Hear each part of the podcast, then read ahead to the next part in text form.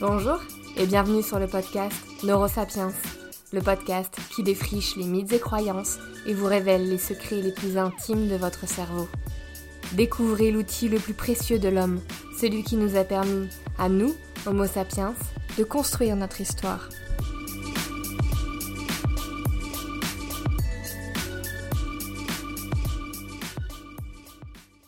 Hola, j'espère que vous allez bien et que vous passez de très belles fêtes de fin d'année. De mon côté, ces dernières se sont déroulées loin de ma famille, car je suis au Mexique. Pour ceux qui ne me suivent pas sur Instagram, je suis partie en Amérique latine pour un voyage de plusieurs mois. Durant ces mois-là, ne vous inquiétez pas, je vais continuer le podcast. Vous continuerez à avoir un épisode toutes les deux semaines. Le seul changement qui sera sans doute perceptible, c'est la qualité de l'audio. Alors certes, dans les autres épisodes, vous entendez des portes qui claquent, des chats qui miaulent et des ambulances parisiennes. On va pas se mentir, on n'a jamais été sur une qualité audio de studio. Là, vous aurez un audio d'auberge de jeunesse et d'oiseaux inconnus en Europe. Ce sera beaucoup plus exotique, vous allez adorer. Pour ce premier épisode Made in Amérique latine, je vous propose un thème très populaire auprès des gens qui suivent Neurosapiens sur Instagram, les neurotechnologies. Alors, comme ce thème est hyper vaste, j'ai sélectionné seulement deux de vos questions auxquelles je vais répondre dans cet épisode. Et vous verrez que ça prend vraiment 15 minutes de répondre à seulement deux questions dans ce domaine. En première partie, nous verrons un sujet qui fait écho à l'épisode précédent sur la conscience. Je répondrai à la question suivante. Les robots pourraient-ils un jour avoir une conscience? Et en deuxième partie, j'aborderai le sujet des interfaces cerveau-machine. Qu'est-ce qu'une interface cerveau-machine? Pouvons-nous contrôler des machines par la simple pensée? C'est parti pour cet épisode qui, spoiler alerte, ressemble fortement à un épisode de science-fiction.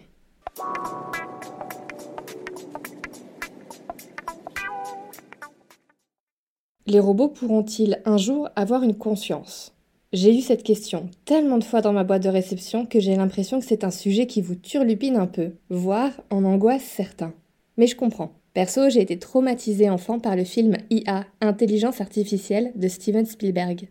Et l'idée d'avoir autour de nous des robots ayant une conscience et ressentant des émotions me met extrêmement mal à l'aise. Je saurais pas vous dire pourquoi. Malheureusement, pour les gens qui, comme moi, sont un peu peureux sur la question, certains spécialistes pensent que oui, les robots auront un jour une conscience, tandis que d'autres estiment au contraire que cela est impossible. Les chercheurs sont très divisés sur la question, et cela est notamment dû au fait que, même chez l'être humain, il nous est difficile de définir précisément ce qui fait naître la conscience. Je vous invite à écouter l'épisode précédent pour en savoir plus sur la conscience chez l'homme. Pour comprendre ce que je vais dire par la suite, il est nécessaire de l'écouter en premier.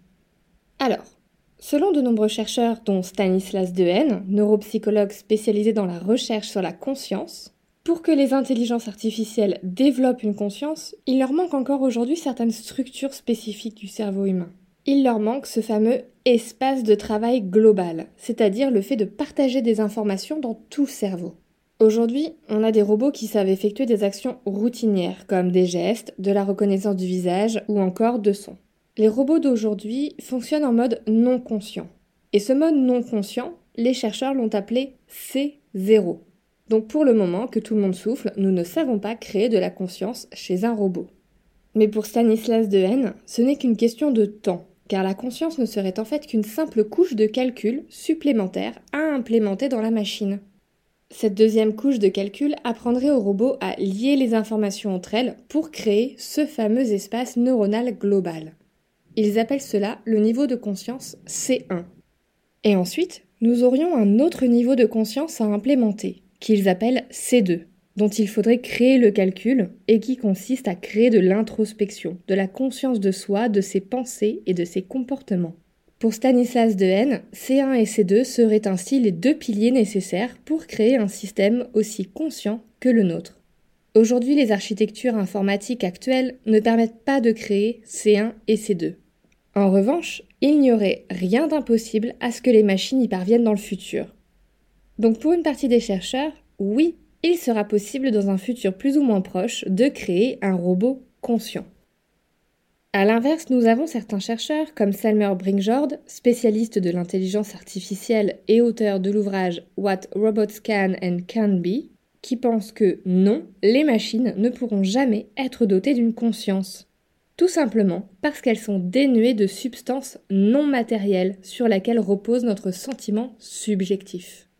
Pour lui, les machines ne pourront jamais posséder cette essence particulière, donc elles ne seront jamais conscientes comme nous le sommes. Cependant, dans les années à venir, les machines deviendront sans aucun doute de plus en plus intelligentes. Aujourd'hui, elles sont largement capables de calculer, de raisonner, d'analyser et de prédire des événements, et ce, beaucoup plus rapidement que le cerveau humain. Mais pour Selmer Brinkjord, il ne faut pas confondre intelligence et conscience. Les machines sont déjà et seront encore plus intelligentes que nous à l'avenir, mais pour lui, elles ne seront jamais dotées de conscience.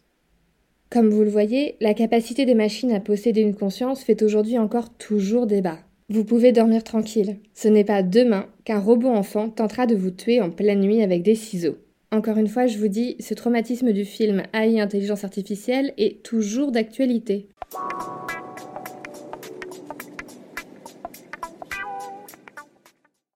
Passons à la deuxième partie de cet épisode portant sur les neurotechnologies. Dans cette deuxième partie, nous allons faire un topo sur les interfaces cerveau-machine, dites ICM. Les ICM désignent un système qui lie le cerveau et une machine. Ces interfaces permettent de contrôler par la pensée un ordinateur, une prothèse ou tout autre système technologique. Tout cela sans utiliser ses bras, ses mains ou ses jambes. On pourrait croire que les interfaces cerveau-machine sont un concept récent, innovant et moderne. En fait, le concept remonte en 1973 et les premiers essais sur l'homme étaient dans les années 1990. Seulement, les ICM connaissent un développement exponentiel depuis maintenant 10 ans. Alors, comment une liaison entre cerveau et machine est-elle possible? Tout commence quand l'utilisateur imagine effectuer un mouvement, par exemple. Imaginer effectuer un mouvement génère une activité cérébrale bien particulière en fonction du mouvement imaginé.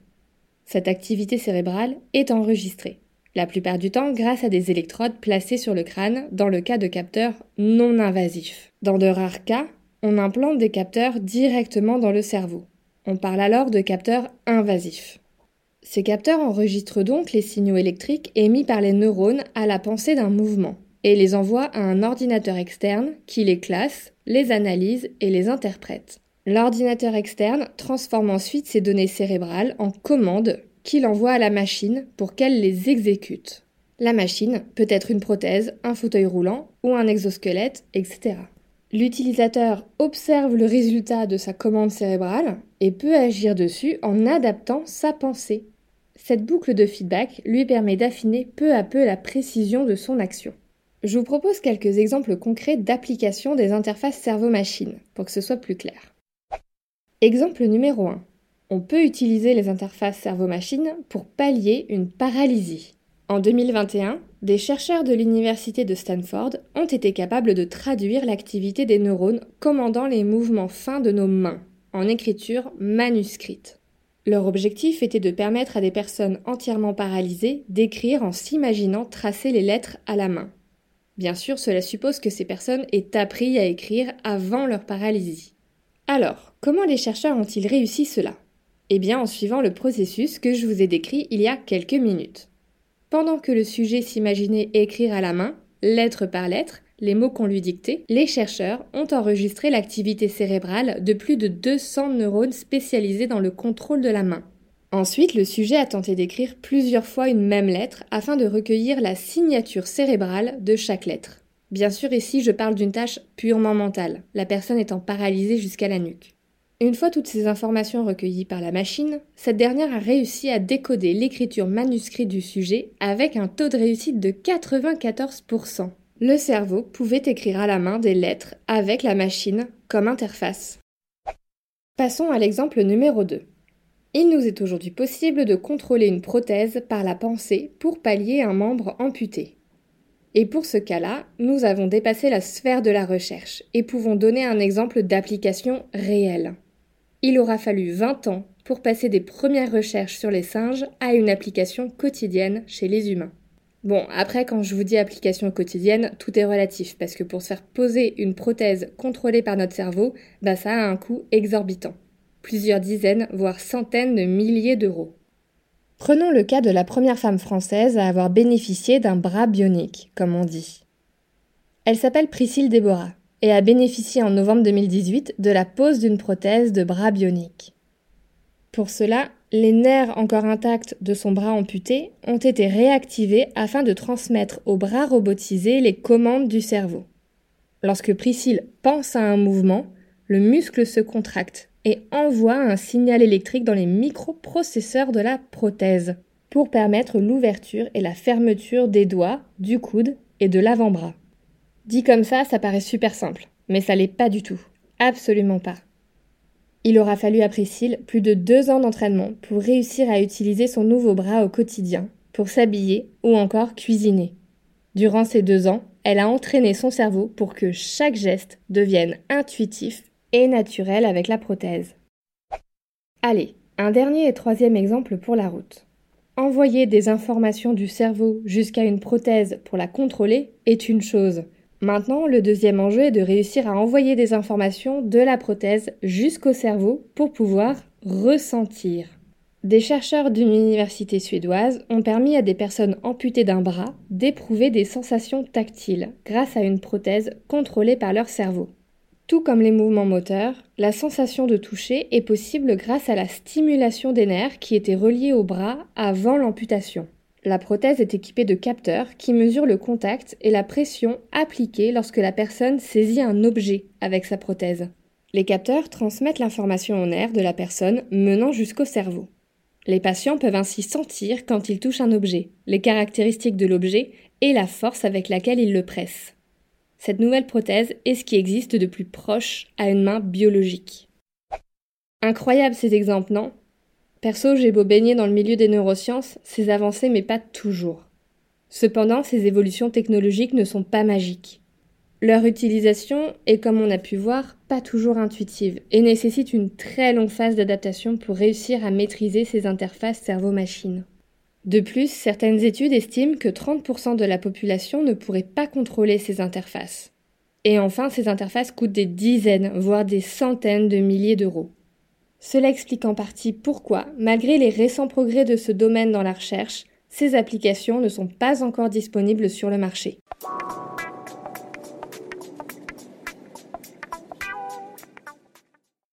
Allez, ça vous dit on finit par une petite conclusion critique de tout ça?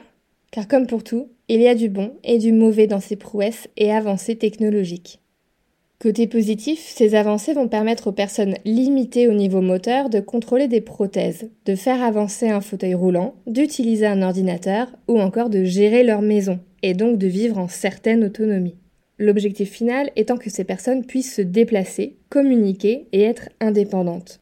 Cependant, ces nouvelles interfaces cerveau-machine posent des questions sur le plan éthique et suscitent des débats chez les chercheurs. L'agence de biomédecine est d'ailleurs déjà sur le coup pour recommander ce qui, éthiquement, serait acceptable ou non. Par exemple, comment garantir une égalité de traitement chez tous les patients compte tenu du coût exorbitant? Face à une action de la prothèse qui porte préjudice, comment distinguer la responsabilité de l'homme d'un défaut de fonctionnement de la prothèse? De plus, une dépendance peut se créer à ces interfaces cerveau-machine. On observe des cas de patients qui, à la fin d'une étude clinique, refusent qu'on leur retire leur prothèse, tellement elle est devenue une part d'eux-mêmes. Et pour finir, certains chercheurs pensent que la puissance des interfaces cerveau-machine va pousser certaines entreprises à exploiter le potentiel du marketing neuronal. En bref, beaucoup de questions se posent sur l'avenir de ces interfaces cerveau-machine. Ce qui est sûr, c'est que leur utilisation va nécessiter un cadre éthique très important pour ne pas tomber dans certaines dérives. Allez, sur ces bonnes vibes, je vous remercie de votre écoute et vous dis à dans deux semaines pour un prochain épisode de Neurosapiens. Ciao